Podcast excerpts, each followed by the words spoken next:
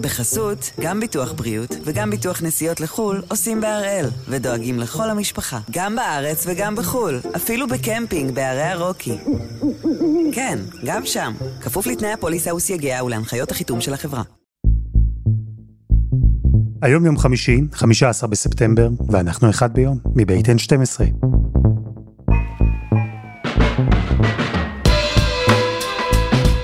אני אלעד שמחיוף, ואנחנו כאן כדי להבין טוב יותר מה קורה סביבנו, סיפור אחד ביום, כל יום.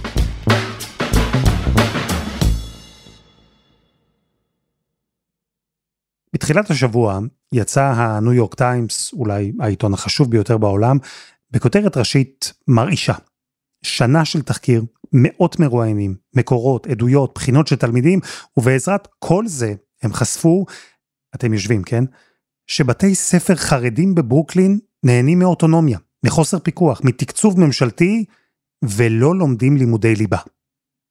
טוב, אני חלילה לא מזלזל בניו יורק טיימס, הסיפור שם אגב מורכב יותר, הוא כולל פוליטיקאים, המון כסף, מה שאפשר להגדיר כמאכערים, יש שם גם טענות לאלימות, אבל מה שמסעיר את הניו יורק טיימס עד כדי כך שהוא טרח לתרגם את התחקיר ליידיש, ליידיש, אז מה שמסעיר אותם, איך נאמר בעדינות, מוכר לנו. הישראלים. והנה, במקביל, ובלי קשר, גם אצלנו, הנושא של לימודי ליבה בחברה החרדית שוב עולה לדיון. וגם אצלנו יש אולי מעט חינוך בעניין, אבל הרבה פוליטיקה, פוליטיקאים, אינטרסים, ובעיקר הרבה כסף. אז הפעם אנחנו עם יאיר שרקי, עם החסידות הגדולה שכמעט הסכימה ללמד מתמטיקה ואנגלית, ואיך הכמעט הסכמה הזו שלה הובילה לקרע בחברה החרדית שאיים לשנות את הפוליטיקה הישראלית כולה.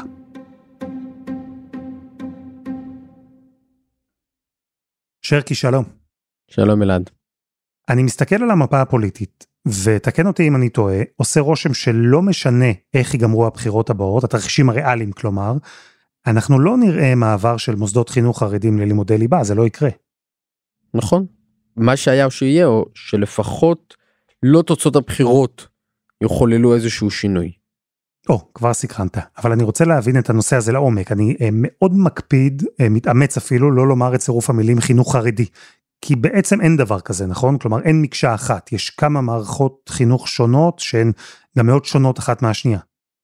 נכון, יש חינוך חרדי שהוא מתחלק בין בנים ובנות, מתחלק בין ספרדים ואשכנזים, ומתחלק בין, בין כמה זרמי חינוך שונים בתוך החינוך החרדי. ובכולו אין לימודי ליבה? לא, לא, לא, לא, מה פתאום.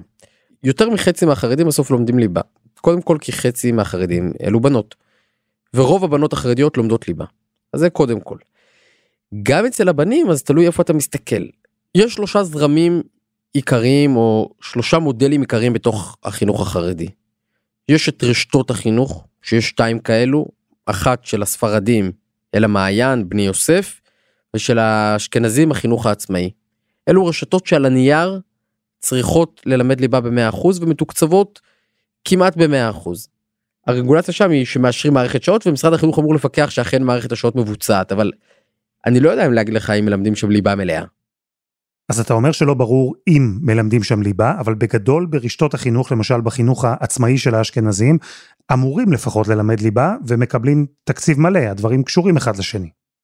נכון, יש חוץ מהן מה שנקרא החינוך המוכר שאינו רשמי, שאנחנו מדברים פה על בערך 65 אלף אה, תלמידים ביסודי, שאגב זה לא רק חרדי, גם החינוך הכנסייתי למשל הוא מוכר שאינו רשמי, גם האנתרופוסופי, שם באופן רשמי אמורים ללמד 75 אחוזי ליבה ולהיות מתוקצבים ב-75.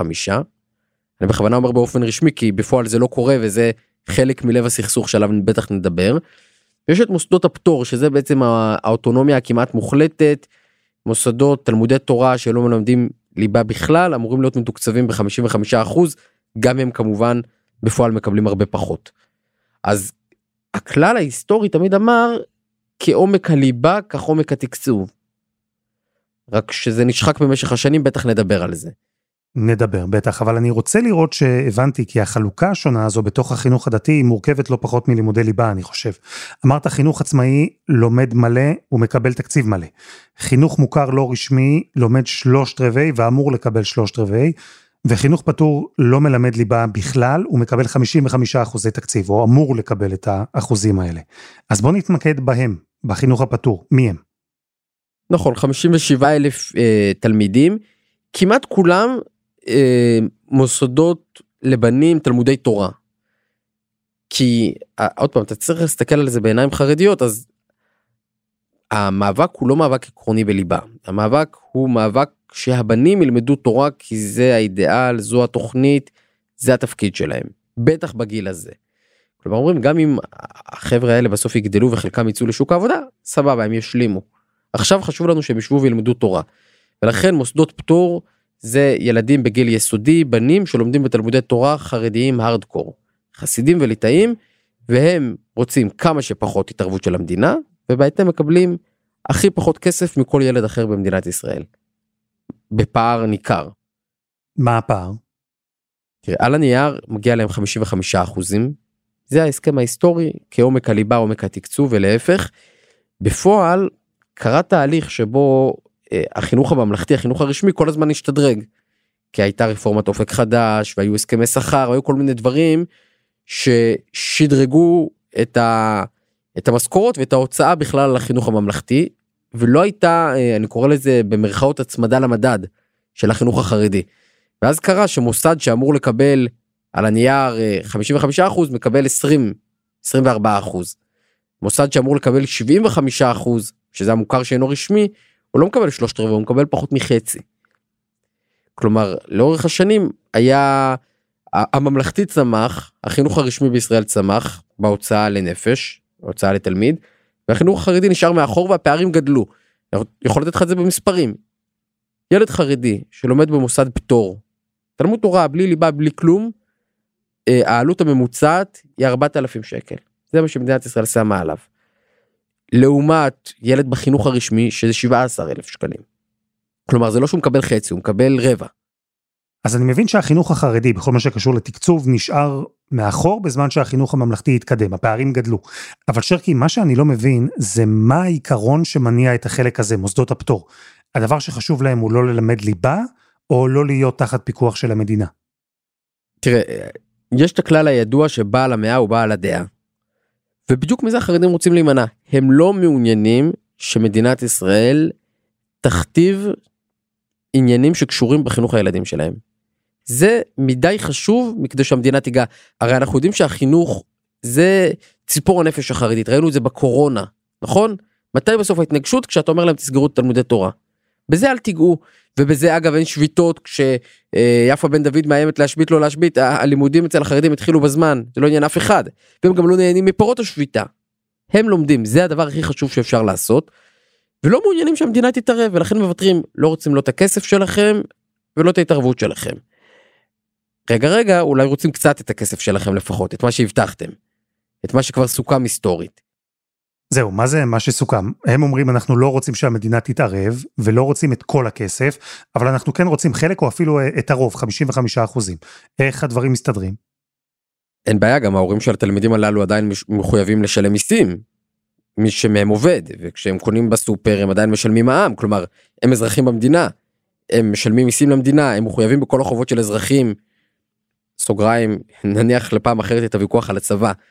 והם אומרים מגיע לנו גם זכות מסוימת אז המדינה רוצה לתעדף מי שלומד ליבה רוצה לתגמל מי שלומד ליבה.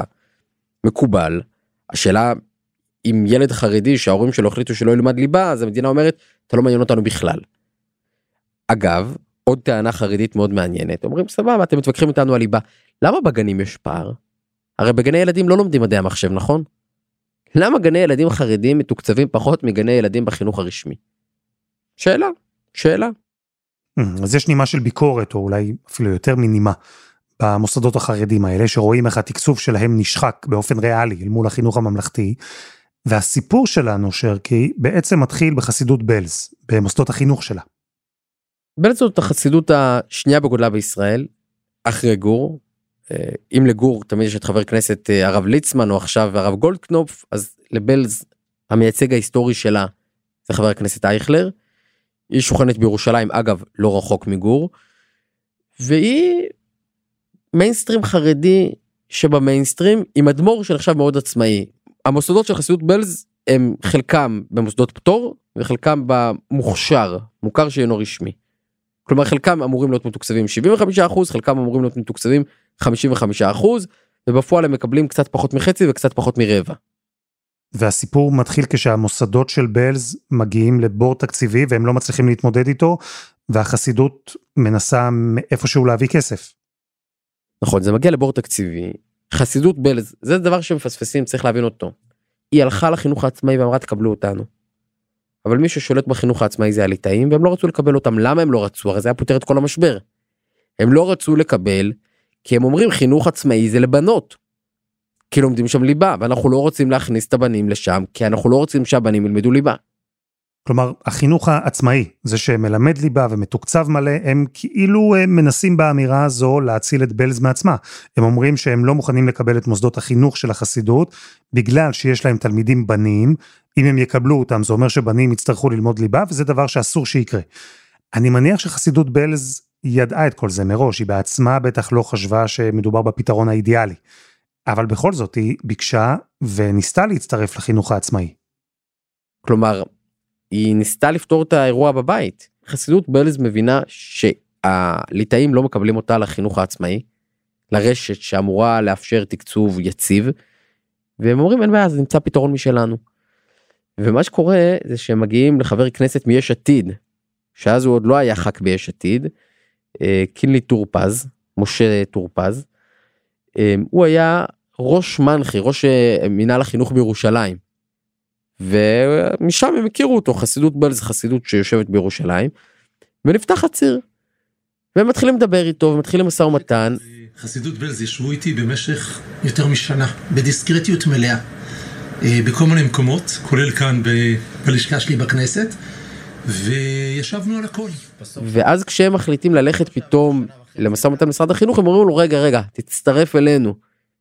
והוא סוג של מתווך בין משרד החינוך, משרד האוצר, לחסידות, שמגבשת לאורך הזמן מודל די מעניין.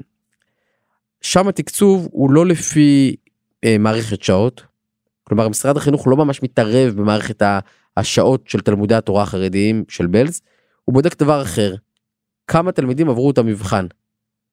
מבחן חיצוני שמשרד החינוך בוחן את הידיעות של התלמידים בלימודי ליבה, בכיתות ג' ו' וח' אם אני לא טועה, ולפי ה...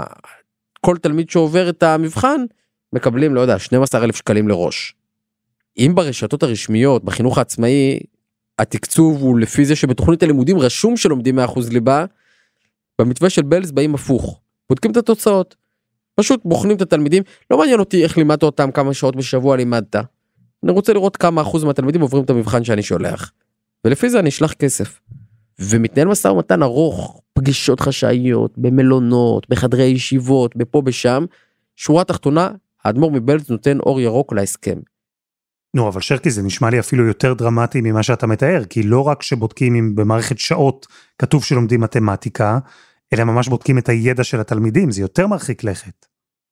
רגע, קודם כל ההסכם כן עדיין שומר על עצמאות חינוכית, כי המנגנון של ההסכם, וזה מה שמעניין בו בעיניי, זה שהוא לא מתקצב אותך לפי מה רשמת במערכת השעות שלך, הוא מתקצב אותך לפי מה ההישגים של התלמידים בבחינות. כלומר זה בסוף מכריח שהילדים לא יהיה רשום שהם לומדים מתמטיקה הם יצטרכו לדעת מתמטיקה ברמה מסוימת כדי שהתקציב יעבור. אבל מצד שני האדמו"ר מבלז מרוויח שמשרד החינוך לא יושב לו על הצוואר לאורך כל השנה. כלומר יש פה איזה ווין ווין. אם כי כשקראתי את פרטי ההסכם שם שכאמור כנראה יישאר רק על הנייר אז מספיק ש-30% מתלמידי הכיתה עוברים כבר חלק נכבד מהתקציב עובר. כלומר אתה לא צריך ש-90% מהתלמידים יוציאו 80 במבחן. זה לא עובד ככה. אבל נכון, החשיבות של ההסכם הזה אגב היא לא התוכן שלו, כמו הרגל בדלת. והרי אחרי האדמו"ר מבלז עומדות מצטופפות עוד לפחות עשר חצרות חסידיות שתכננו לקפוץ למים אחריו. מעניין אם, אם הם יבואו או לא. אם כל המוסדות קטנים אחרים ייגשו כבר ינצלו את הפרצה או לא. אבל, אבל אם הוא היה עושה את החסידות השנייה בגודלה בישראל, עושה מהלך כזה, מיינסטרים. אני אגב יכול לשער, אם אני מסתכל על זה מזווית המבט של חסידות בלז, שהייתה פה דילמה לא פשוטה. מצד אחד מוסדות החינוך צריכים כסף, והמדינה מציעה להם כסף ויש מתווה, אבל מצד שני, חסידות כזו, כמו שאתה אומר, המיינסטרים, שהיא תלך בהסכמה מלאה על לימודי ליבה, על אובדן אוטונומיה, זה לא פשוט, זו דילמה. וזאת השאלה הגדולה. האם האדמו"ר מבלז הולך למהלך הזה רק כי הוא חייב תקציב למוסדות שלו, או גם כי הוא אומר, אני רוצה שהתלמידים אצלי ילמדו ליבה. וזו שאלה שאין לי תשובה עליה. אבל אני לא בטוח שהאדמו"ר מבלז בתוכו גם לא אמר, רגע, אני גם רוצה לתת את המיומנויות האלה לתלמידים אצלי. כי זו חסידות שבאופן מובהק, אנשיה הם אנשים עובדים. בכלל, חסידות מאוד עצמאית, מה שנקרא לטוב ולרע. בקורונה למשל, הם צפצפו על ההוראות מהמקפצה. פתחו אולמות חתונות בתחתית אה, בית המדרש של החסידות, היא הייתה סמל להפרת הנחיות הקורונה. אדמו"ר מאוד עצמאי, אבל, אבל אותה עצמאות היא, היא זו שמאפשרת לו גם ללכת, או לנסות ללכת לכזה הסכם מול משרד החינוך. בכלל צריך להבין, האדמו"ר מבלז הוא אישיות יוצאת דופן, הוא האדמו"ר הוותיק בישראל, כי הוא כבר יותר מ-50 שנה אדמו"ר. בגיל 18 הוא נהיה אדמו"ר, הוא נהיה רבי. אז תחשוב, 50 ומשהו שנה, האיש הקובע בקהילתו, אה, חי אה, בדפוסים של מלך בהקשרים מסוימים. זה ממש אצולה, משפחת מלוכה, הכל נחתך בהוראותיו. כלומר, אתה יודע, מי יגיד לו מה לעשות? מי בכלל יתערב לו בחיים? ואגב, יש תשובה לזה, הרב אדלשטיין.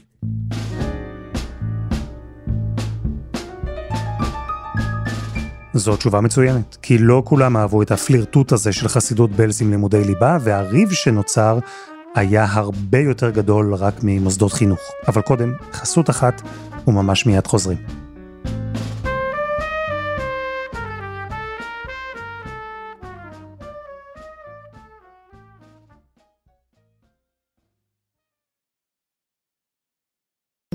בחסות, גם ביטוח בריאות וגם ביטוח נסיעות לחו"ל עושים בהראל, ודואגים לכל המשפחה, גם בארץ וגם בחו"ל, אפילו בקמפינג בערי הרוקי.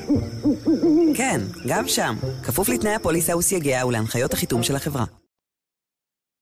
אנחנו עם הדיון שמתנהל בימים האחרונים בישראל סביב לימודי ליבה בחברה החרדית. עצרנו ממש באמצע הסיפור, ברגע שבו התקיימו מגעים חשאיים, החסידות השנייה בגודלה בישראל, חסידות בלז, הייתה זקוקה נואשות לתקציבים למוסדות החינוך שלה, והיא מגיעה, שרקי, למה?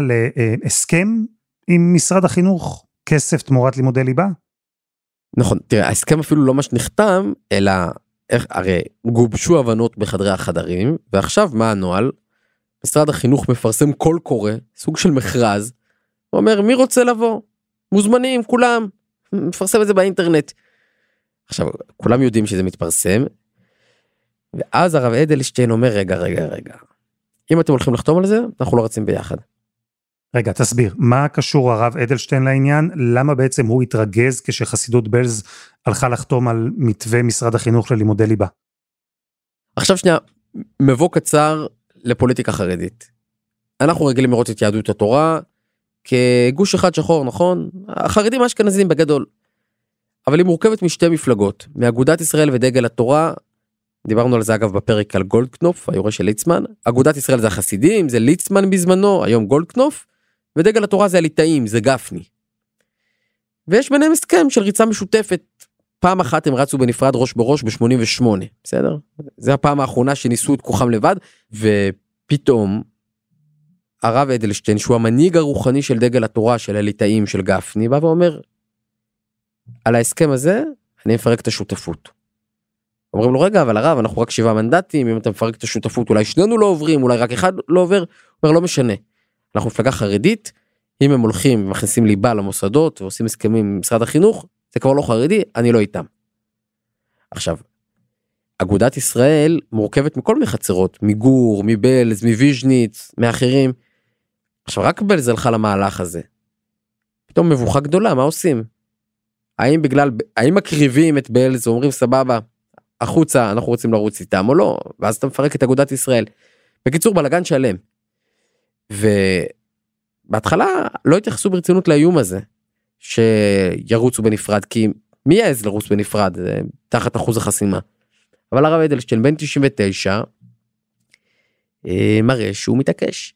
עכשיו זה אירוע מעניין כי תזכור הרב אדלשטיין הוא רב חשוב, אולי במובנים מסוימים הרב הכי חשוב, אבל גם האדמו"ר מבעלז הוא רב מאוד חשוב. ויש פה ויכוח לא רק על לימודי ליבה כן או לא, הוויכוח הפנימי הוא ויכוח של מי קובע למי. האם לעיתים יש הגמוניה? האם יש בעל הבית אחד למגזר החרדי או שכל אחד מנהיג את הקהילה שלו? והחסידים אומרים רגע, אנחנו לא התערבנו לכם מה אתם מלמדים או לא מלמדים, למה אתם מתערבים לנו? ו- ופתאום צריך מוצא של כבוד לאדמו"ר מבלז, כי אתה לא יכול פשוט לרמוס אותו. ונגיד שרמסת אותו כמו שקרה בסוף, או בוא נגיד, אילצת אותו להיכנע. חסידי בלז יבואו אחר כך לקלפי להצביע? אולי לא. תאר לך פתאום יהדות התורה מדממת עוד 15 אלף קול שנשארים בבית, אין להם כוח, עייפים, נעלבו בשביל האדמו"ר. ועם כל המורכבות הזו מסביב, איך הוויכוח התפתח? חולף הזמן, וצוותי המשא ומתן לא נפגשים, ופתאום מבינים שהעניין הזה רציני, שהרב אדלשטיין רציני, ונתניהו מבין שזה קורה. אז נתניהו מצלצל לנין של הרב אדלשטיין, מוטי פלאי, בחור צעיר בן 30, מזמין אותו גם למצודת זאב, הוא מגיע, וכל פעם שהוא מנסה להתערב במשבר עצמו אומרים לו לא לא לא, זה לא אירוע פוליטי, זה אירוע רוחני, אל, אל, אל, אל תכניס את הראש בין הרבנים. אז הוא לא מכניס את הראש, אבל כן, בוא נגיד את הידיים, ושולח אנשים מפה ומשם, ולוחץ, ובסוף נתניהו בא ואומר לחרדים, הבטחה עקרונית, אל תלכו על הדיל עם משרד החינוך, נביא 61, נסדר אתכם. זו ההבטחה של נתניהו. זהו, אולי שווה רגע להסביר פה את האינטרס של נתניהו. אם יהדות התורה מתפצלת, ואחת או אפילו שתי המפלגות שמרכיבות אותה לא עוברת את אחוז החסימה, לנתניהו אין סיכוי להיות ראש ממשלה. אז ברור שהאינטרס שלו הוא שהן שוב ירוצו ביחד, לכן הוא מנסה לנטרל את המוקש הזה, להניע את חסידות בלז מלחתום על מתווה משרד החינוך, הכל תמורת הבטחה שאחרי הבחירות הוא ינצח ויהיה בסדר. אחרי ההבטחה הזאת של נתניהו שאומר אני אסדר איתכם אם יש 61 לבלז זה לא הרי לא מספיק הם אומרים ואם אין 61 אז מה אנחנו נשאר עם כלום ושום דבר. ועל בסיס ההבטחה של נתניהו החרדים יושבים לכתוב הסכם בינם לבין עצמם נתניהו לא צד להסכם הזה. וההסכם אומר בעצם יש מדרג יש תרחישים הולכים וקורסים התרחיש החיובי ביותר יש 61 בהסכם הקואליציוני דורשים שתקציבי החינוך החרדי יוצמדו למה שהם אמורים להיות ה-75% יהפכו ל-75%. אף ח"כ מיהדות התורה לא נכנס לאף קואליציה אם הפער לא, נת... לא נסגר אם ה-75 לא נהיים 75 וה-55 לא נהיים 55 זה קודם כל דרישה בסיסית. עכשיו הם אומרים ואנחנו בטוחים שיהיה 61 אבל אם זה לא יאושר בתקציב המדינה יהדות התורה מתחייבת לפתור בכל הדרכים שברשותה שבל ספציפית תקבל את הכסף כאילו היה הסכם. ואם לא אז לראשונה הליטאים יסכימו להכניס מוסדות של בז לחינוך העצמאי. לא את כולם אבל באחת הערים לא בירושלים או בבני ברק לא בערים החשובות אבל מה שנקרא לשבור את הקרח. אז עבור זה שבלז לא תלך על מתווה משרד החינוך, היא מקבלת ערבויות, או שהבעיה התקציבית שלה תטופל במסגרת תקציב המדינה, או על ידי השותפות שלה. וההסכם הזה, אמרת שהוא בין החרדים לבין עצמם, הוא גם היה מול נתניהו, נתניהו מקבל משהו בתמורה מעבר לריצה המשותפת של יהדות התורה והעובדה שמנדטים לא התבזבזו מתחת לאחוז החסימה? המילה נתניהו אינה מופיעה בחוזה. הטקסט בחוזה הוא כל חברי הכנסת של יהדות התורה מתחייבים כי לא ייכנסו לקואליציה ללא הסדרת תקצוב תלמודי התורה. לא ייכנסו לקואליציה זה תנאי סף בלי קשר לנתניהו לא נתניהו. נתניהו כבר הודיע שהוא מוכן לתת. תשאל את עצמך אם בני גנץ לא יסכים לתת או לפיד לא יסכים לתת אם זה מה שעומד בינם לבין השלטון. כלומר התרחיש המוביל חרדים בקואליציה מסדרים את עצמם. כמו שכל סקטור היה עושה. תראה, זה נושא ענק, לימודי הליבה בחברה החרדית ובכלל מוסדות החינוך החרדיים, לא דיברנו על ההשפעות, על המשק, על הכלכלה הישראלית, יש כאלה. אבל כן מעניין אותי רגע לצאת מהמעגל שציירנו כאן של הפוליטיקאים ושל האינטרסים הכלכליים ולשמוע על הציבור. בסוף התלמיד, או אתה יודע מה, האימא של התלמיד, היא מרוצה מזה שהצליחו להמשיך לקיים את המוסד החינוכי שלו בלי לימודי ליבה? שאולי בעצם בסתר היא קיוותה שהבן שלה כן ילמד מתמטיקה ואנגלית בבית הספר? תראה, זה מעניין כי הייתי היום בכנס של הייטקיסטים חרדים. החבר'ה שמבינים שחייבים ליבה כדי להצליח בתחום שלהם. וחלקם, אתה יודע, למדו ליבה כי הם חוזרים בתשובה, וחלקם יש להם אנגלית כי הם אמריקאים, ופתאום אתה מגלה שהרבה מהחרדים שהצליחו בהייטק, בעצם לא גדלו כחרדים ישראלים. ואז אתה שואל אותם, אבל מה עם הילדים? כמעט כולם ענו שהילדים לומדים במוסדות בלי ליבה. כלומר חלקם משלימים להם את זה בשיעורים פרטיים באחרי הלימודים או לא משלימים להם ואומרים כשהם יגדלו אם הם ירצו לצאת החוצה לשוק התעסוקה הם ישלימו. וההשלמה הזאת היא קשה היא קשה אתה מסתכל על נתוני נשירה של חרדים מהאקדמיה. כלומר חרדים שכבר החליטו לעשות תואר ונושרים בהמוניהם. אתה מבין שמאוד קשה לסגור את הפער בטח פער של שפה ש, של ה... אתה יודע בשפה הדתית קוראים לזה גרסא דיאנקותא. למה נורא חשוב שהילדים הקטנים ילמדו תורה? כי גרסא דיאנקותא זה דברים שאתה לא שוכח. אני יכול להגיד לך אני המשניות שלמדתי בעל פה בתלמוד תורה לא, אני יודע אותם עדיין עברו לא יודע 20 ו... 22 23 24 שנים מאותן משניות אבל אתה זוכר אותן בעל פה כי כשאתה ילד בן 4 5 6 7 8 ולומד אז אתה זוכר. וזו הסיבה שהחרדים נורא מתעקשים שבגיל הזה ילמדו תורה וזו הסיבה שאחר כך נורא קשה להשלים אם לא למדת אנגלית. כלומר זה רבים על, ה, על, על המקום הפנוי במוח הצעיר. ואני בטוח שיש הרבה מאוד הורים חרדים שמעוניינים בלימודי ליבה ואנחנו רואים כן תודה לכך בשטח. אבל בסוף הסיסטם החרדי הוא בסדרי עדיפויות אחרות. ופה מה שהיה מעניין זה שהיה הייתה הזדמנות לשינוי שבאה מבפנים אמנם בגלל מנוף לחץ כלכלי אבל אבל בסוף אדמו"ר בכיר נתן אישור לדבר הזה. וזה בסוף לא קרה אבל כולם כבר יודעים שאדמו"ר מבלז אישר ולדעתי הידיעה הזאת לא לא הלכה לפח. כלומר יודעים עקרונית שהיה פה מי ש... מי שאמר שזה מותר מי שאמר שזה כשר. ולכן ברור שהיינו פה לפני קפיצה גדולה שלא התרחשה אבל זה לא אומר שלא תתרחש בעתיד.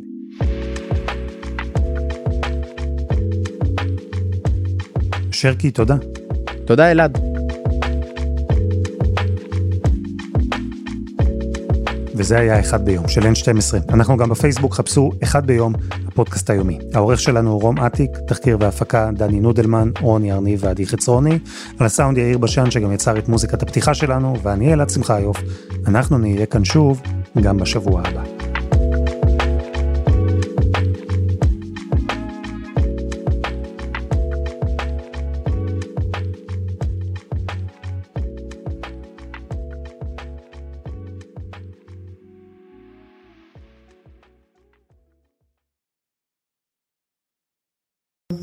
בחסות, גם ביטוח בריאות וגם ביטוח נסיעות לחו"ל עושים בהראל, ודואגים לכל המשפחה, גם בארץ וגם בחו"ל, אפילו בקמפינג בערי הרוקי. כן, גם שם, כפוף לתנאי הפוליסה וסייגיה ולהנחיות החיתום של החברה.